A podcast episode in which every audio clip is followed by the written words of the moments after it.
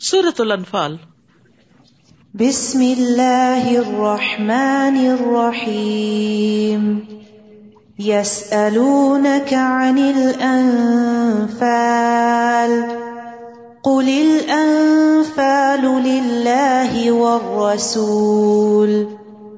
فاتقوا الله وأصلحوا ذات بينكم وأطيعوا الله ورسوله إن كنتم مؤمنين.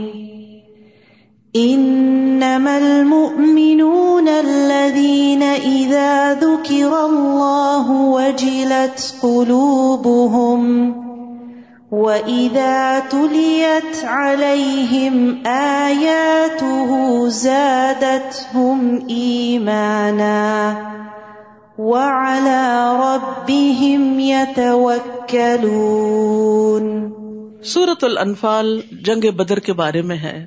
انفال سے مراد غنائم ہے۔ یہ پہلی جنگ تھی جو مسلمانوں نے فی سبیل اللہ لڑی تھی اور اس دن کو یوم الفرقان کہا گیا، کیونکہ اس دن فیصلہ ہو گیا تھا کہ اب کامیاب کون ہوگا، آئندہ کون آگے بڑھے گا۔ مسلمان صرف تین سو تیرہ تھے، جبکہ دشمن ہزار کی تعداد میں تھا۔ مسلمانوں کے پاس ایک یا دو گھوڑے تھے، دشمنوں کے پاس تین سو گھوڑے تھے۔ بظاہر کوئی تناسب نظر نہیں آتا تھا۔ دشمن کا پلہ بہت بھاری تھا، لیکن مسلمانوں کو بہت بڑی فتح حاصل ہوئی۔ اور جب فتح حاصل ہوئی، مال غنیمت آیا تو آپس میں تھوڑی بہت کشمکش بھی ہوئی۔ نوجوان کہتے تھے کہ ہم نے آگے جا کے جنگ کی ہے تو ہمیں زیادہ حصہ ملنا چاہیے۔ بزرگ کہتے تھے ہم نے پیچھے سے تمہارا دفاع کیا ہے، ہمیں زیادہ ملنا چاہیے۔ تو ارشاد ہوا یس کا انل انفال کل انفال رسول لوگ آپ سے انفال یعنی غنائم کے بارے میں پوچھتے ہیں کہ یہ کس کا حق ہے۔ کیونکہ اس سے پہلے دور جاہلیت میں کوئی طریقہ نہیں تھا، جو طاقتور ہوتا تھا، وہی سب کچھ لے جاتا تھا۔ آپ ان سے کہیے کہ یہ اللہ اور اس کے رسول کے لیے ہیں۔ ابھی اس کے بارے میں مت سوچو، کیونکہ انفال دنیا کا سمبل تھے نا۔ یہ تم نے اللہ کے لیے جنگ کی ہے، انفال کے لیے تو نہیں کی۔ بس تم لوگ اللہ سے ڈرتے رہو اور اپنے باہمی تعلقات درست رکھو، کیونکہ دنیا باہم جھگڑوں کا باعث بنتی ہے۔ یعنی بجائے اس کے کہ آپس میں کھینچا تانی کرو، انفال کو، غنائم کو ایک طرف رکھو اور اپنے تعلقات اچھے کرو، کیونکہ یہ باہم جڑنا مضبوطی کی علامت ہے۔ اور تم مضبوط ہوگے، طاقتور ہوگے، تو آئندہ دشمن کا مقابلہ کر سکو گے۔ اور اللہ اور اس کے رسول کی اطاعت کرو۔ اگر تم مومن ہو، نبی صلی اللہ علیہ وسلم نے فرمایا، ابن آدم نے کوئی ایسا عمل نہیں کیا جو نماز آپس میں صلح کروانے اور اچھی اخلاق سے بہتر ہو۔ اللہ کی عبادت اور بندوں کے ساتھ اچھے تعلقات اور اچھا اخلاق۔ اعلی درجات والے لوگوں کا کام ہے یہ۔ انم المؤمنون الذين اذا ذكر الله وجلت قلوبهم سچے مومن تو وہ ہیں کہ جب ان کے سامنے اللہ کا ذکر کیا جائے تو ان کے دل کانپ اٹھتے ہیں، دل ہل جاتے ہیں، وہ ویسے ہی نہیں رہ جاتے۔ اور جب اللہ کی آیات انہیں سنائی جاتے ہیں تو ان کا ایمان بڑھ جاتا ہے۔ اور وہ اپنے رب پر بھروسہ کرتے ہیں۔ ہم سب بھی اپنا جائزہ لے کہ کیا ہمارے بھی دل کانپتے ہیں اور کیا ہمارا بھی ایمان بڑھتا ہے اور کیا ہمارے توکل میں اضافہ ہوتا ہے؟ اللہ دین یقین مما رزقنا فکون جو نماز قائم کرتے ہیں اور جو کچھ مال و دولت ہم نے انہیں دے رکھا ہے اس میں سے خرچ کرتے ہیں۔ یہ ہوتے ہیں سچے مومن۔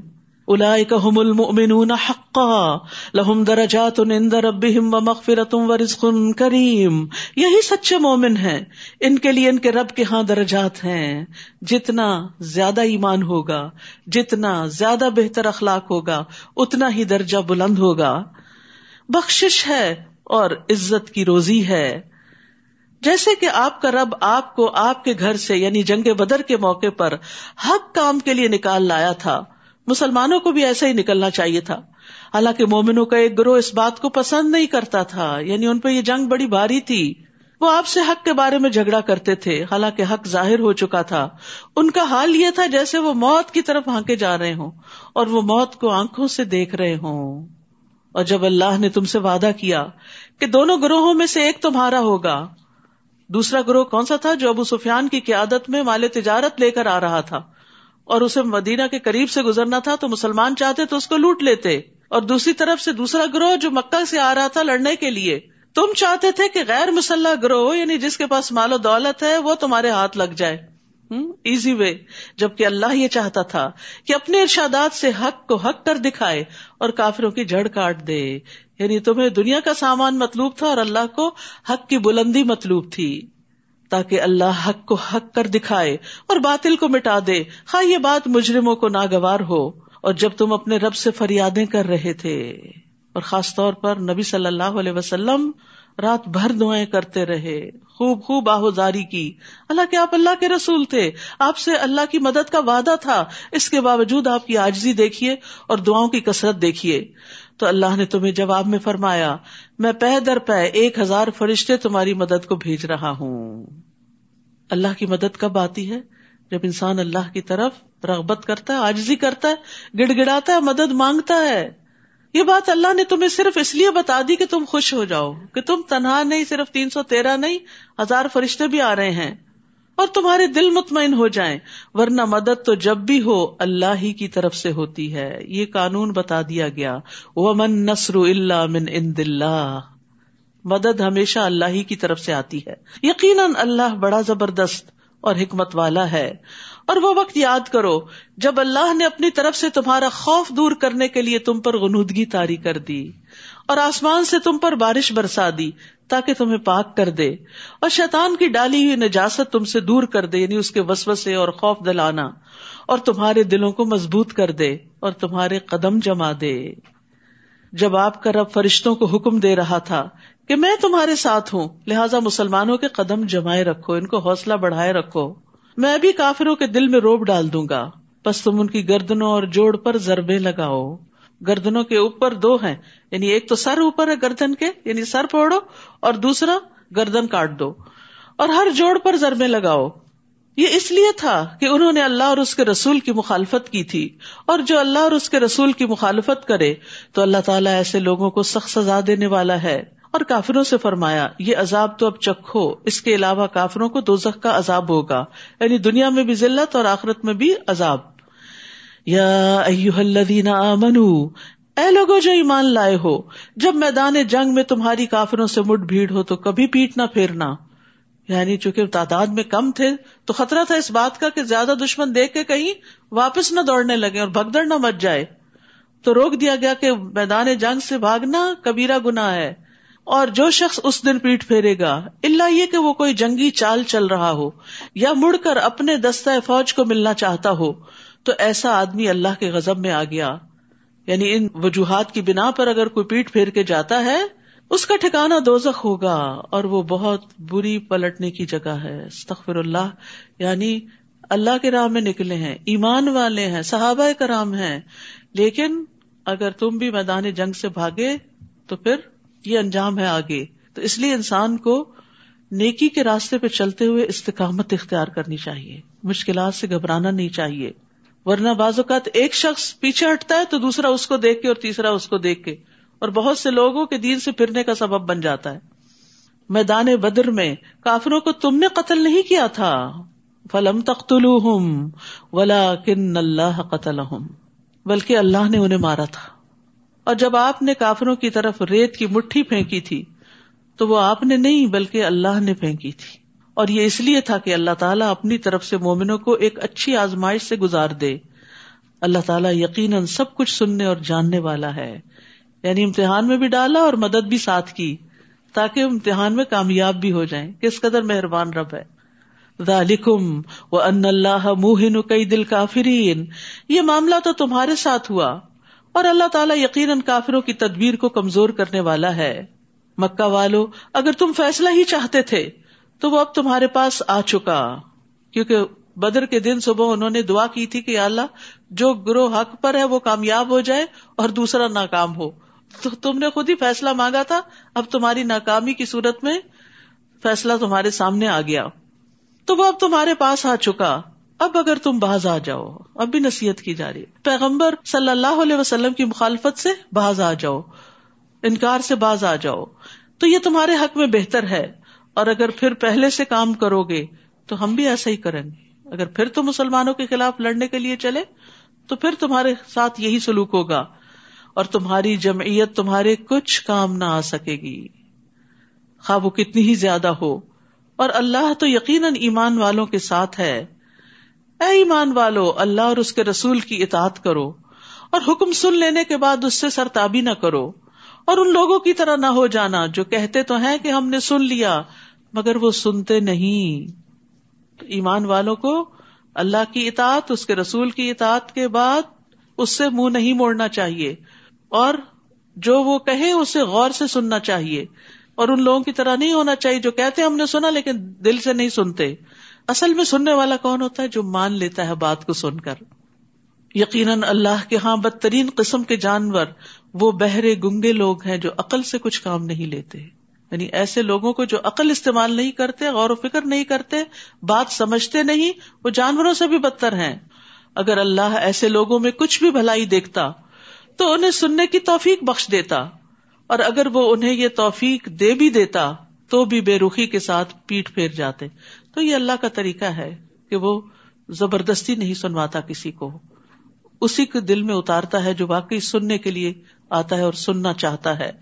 تو اللہ کا کلام سننے کے بعد انسان کا رویہ یا تو اطاعت کا ہوتا ہے یا غفلت کا ہوتا ہے۔ ضروری نہیں کہ ہر شخص اس علم پر عمل بھی کرے۔ تو اصل میں بھلائی اسی کے اندر ہے جو غور و فکر کرے اللہ کی آیات میں اور پھر عمل میں ڈھال لے ان کو۔ یا الذین آمنو، اے ایمان والو، اللہ اور اس کے رسول کا حکم مانو۔ جبکہ رسول تمہیں ایسی چیز کی طرف بلائے جو تمہارے لیے زندگی بخش ہو۔ یعنی اللہ تعالیٰ کے احکامات زندگی دینے والے ہیں۔ اور یہ جان لو کہ اللہ تعالیٰ آدمی اور اس کے دل کے درمیان حائل ہو جاتا ہے۔ یعنی اس کو سب پتا چل جاتا ہے جو دل سے بس بسے اٹھتے ہیں۔ اور اسی کے حضور تم جمع کیے جاؤ گے۔ وقوف اتنا اللہ تو سیبن اللہ ظلم کم خاصا اور اس مصیبت سے بچ جاؤ جو صرف انہیں لوگوں کے لیے مخصوص نہ ہوگی جنہوں نے تم میں سے ظلم کیا ہوگا۔ اور جان لو کہ اللہ تعالیٰ سخت سزا دینے والا ہے۔ یعنی منکر کو روکنا چاہیے، ورنہ فتنا سبھی کو اپنی لپیٹ میں لے لیتا ہے۔ صرف ظلم کرنے والوں کو ہی نہیں، بلکہ جو نہ روکے ان کو بھی۔ اور وہ وقت یاد کرو جب تم تھوڑے سے تھے۔ زمین میں کمزور سمجھے جاتے تھے یعنی مکہ والے دن یاد کرو۔ اور تمہیں یہ خطرہ لگا رہتا تھا کہ لوگ تمہیں کہیں اچک کر نہ لے جائیں۔ پھر اللہ نے تمہیں جائے پناہ مہیا کی، مدینہ کی جگہ دی اور اپنی مدد سے تمہیں مضبوط کیا اور کھانے کو پاکیزہ چیزیں دی تاکہ تم شکر گزار بنو۔ یعنی جب اللہ نے تم پر اتنی نعمتیں کی تو تم بھی اللہ کی اطاعت میں آگے بڑھو۔ اے ایمان والو دیدا و دانستہ، جان بوجھ کر اللہ اور رسول سے خیانت نہ کرو اور نہ ہی تم آپس کی امانتوں میں خیانت کرو۔ کیونکہ لا دین علم اللہ امانت الح اس کا کوئی دین ہی نہیں جس کے اندر امانت کا پاس نہیں. و علم انما ام و اولاد فتنا و ان اللہ اندہ اجر عظیم اور جان لو کہ تمہارے مال اور تمہاری اولاد تمہارے لیے آزمائش ہیں. کیونکہ ان کی محبت میں گرفتار ہو کر انسان اللہ کی اطاعت سے غفلت اختیار کرتا ہے اور اللہ کے راستے میں نکلنے سے کتراتا ہے اور اللہ کے ہاں اجر دینے کو بہت کچھ ہے. مال اور اولاد نعمت بھی ہے لیکن فتنا بھی ہے کب نعمت ہے جب انسان انہیں اللہ کی اطاعت میں لگاتا ہے۔ اور فتنا کب ہے؟ جب یہ اللہ کا شکر ادا کرنا بھلا دیتے ہیں یا اپنے میں ہی مشغول کر لیتے ہیں۔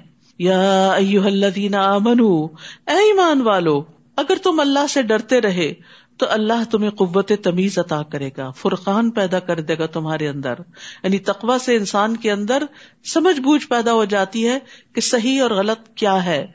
تم سے تمہاری برائیاں دور کر دے گا اور تمہیں بخش دے گا اور اللہ بڑا ہی فضل کرنے والا ہے۔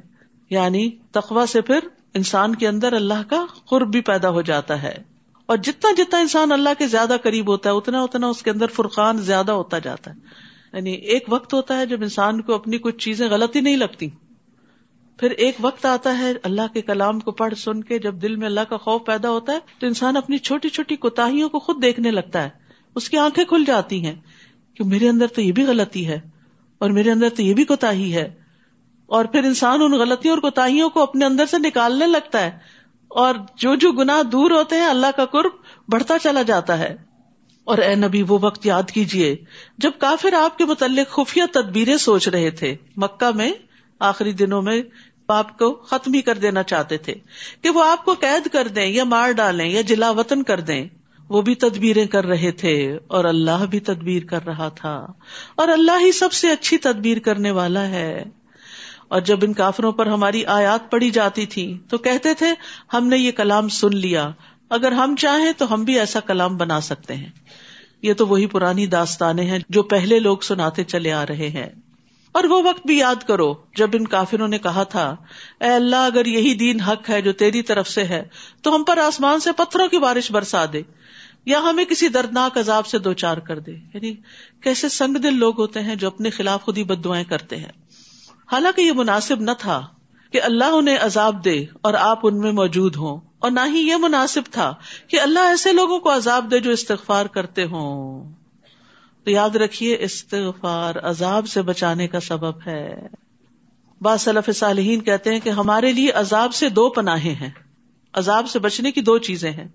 نمبر ایک، نبی صلی اللہ علیہ وسلم کا دنیا میں موجود ہونا، جب آپ تھے، نمبر دو، استغفار کرنا۔ جب نبی صلی اللہ علیہ وسلم وفات پا گئے تو ایک حفاظت ختم ہو گئی۔ اب صرف دوسری باقی ہے، اور وہ کیا ہے؟ استغفار۔ انسان استغفار کی کثرت کرتا رہے تو مصیبتوں سے بچا رہتا ہے۔ اور آ جائیں تو امن مل جاتا ہے، ٹل جاتی ہیں۔ نبی صلی اللہ علیہ وسلم نے فرمایا، انسان جب تک اللہ عزب اجلّہ سے استغفار کرتا ہے، اس وقت تک اللہ عزب اجلّہ کے عذاب سے محفوظ رہتا ہے۔ ان شاء اللہ دنیا میں بھی اور قبر میں بھی اور حشر میں بھی اور استغفار کی وجہ سے پھر گناہ لکھے بھی نہیں جاتے۔ اور اللہ ان لوگوں کو عذاب کیوں نہ دے، جو دوسروں کو مسجد حرام سے روکتے ہیں۔ حالانکہ وہ اس کے متولی نہیں۔ اس کے متولی تو صرف وہی ہو سکتے ہیں جو پرہیزگار ہوں۔ لیکن ان میں سے اکثر لوگ یہ حقیقت نہیں جانتے۔ بیت اللہ میں ان لوگوں کی نماز بس یہی ہوتی تھی کہ وہ سیٹیاں بجاتے اور تالیاں پیٹتے۔ ایک انٹرٹینمنٹ بنا لی تھی انہوں نے عبادت بھی۔ تو لو اب عذاب کا مزہ چکھو۔ یعنی یہ تمہارے اپنے بدامالیوں کی وجہ سے یہ سب کچھ تم پر مسلط ہوا ہے۔ یہ اس کا بدلہ ہے جو تم حق کا انکار کر دیا کرتے تھے۔ ان الذين كفروا ينفقون اموالهم ليصدوا عن سبيل الله یہ کافر اپنے مال اس لیے خرچ کرتے ہیں کہ لوگوں کو اللہ کی راہ سے روک دیں۔ اور ابھی یہ لوگ اور بھی خرچ کریں گے، پھر یہی بات ان کے لیے حسرت کا باعث بن جائے گی۔ پھر وہ مغلوب ہوں گے، پھر یہ کافر جہنم کی طرف گھیر لائے جائیں گے۔ تاکہ اللہ پاک کو ناپاک سے الگ کر دے، پھر ناپاک کو ایک دوسرے کے اوپر رکھ کر ان سب کا ڈھیر لگا دے، پھر اس ڈھیر کو جہنم میں پھینک دے۔ یہی لوگ ہی دراصل نقصان اٹھانے والے ہیں۔ اے نبی صلی اللہ علیہ وسلم، ان کافروں سے کہی، اگر اب بھی وہ باز آ جائیں، تو ان کے پچھلے گنا معاف کر دیے جائیں گے۔ سبحان اللہ، ساری مخالفتیں اور نبی صلی اللہ علیہ وسلم اور صحابہ کو دی جانے والی اذیتیں اور پھر جنگ مسلط کرنا، یہ سب معاف ہو جائے گا اگر تم اب بھی ایمان لے آؤ۔ اور اگر پہلے سے کام بھی کرتے رہے، تو گزشتہ قوموں میں جو سنت الہی جاری رہی وہ ان کا حال بھی ہوگا۔ وقاتل لا تکون فتنا اور ایسے لوگوں سے جنگ کرو تاکہ فتنا باقی نہ رہے۔ یعنی نبی صلی اللہ علیہ وسلم جو کفار قریش کے خلاف جنگ کر رہے تھے، تو اس کا اصل مقصد کیا تھا؟ کہ فتنا ختم ہو جائے۔ اور دین پورے کا پورا اللہ کے لیے ہو جائے۔ اور اگر یہ باز آ جائیں، تو جو کچھ یہ کریں گے، اللہ اسے خوب دیکھ رہا ہے۔ وہ ان طول فالم ان اللہ مولا کم نعم المولا و نعم النصیر اور اگر وہ نہ مانے تو جان لو کہ اللہ تمہارا سرپرست ہے، جو بہت اچھا سرپرست ہے، بہت اچھا مددگار ہے۔ یعنی انہیں دعوت دی جا رہی ہے کہ باز آ جاؤ۔ اور اگر باز نہیں آئے تو پھر مومنوں کا مولا تو اللہ ہے، مگر تمہاری شامت آ جائے گی۔ تو اللہ سبحان و تعالیٰ ہمیں ہمیشہ اپنے عذاب سے محفوظ رکھے اور ہمارا مولا رہے۔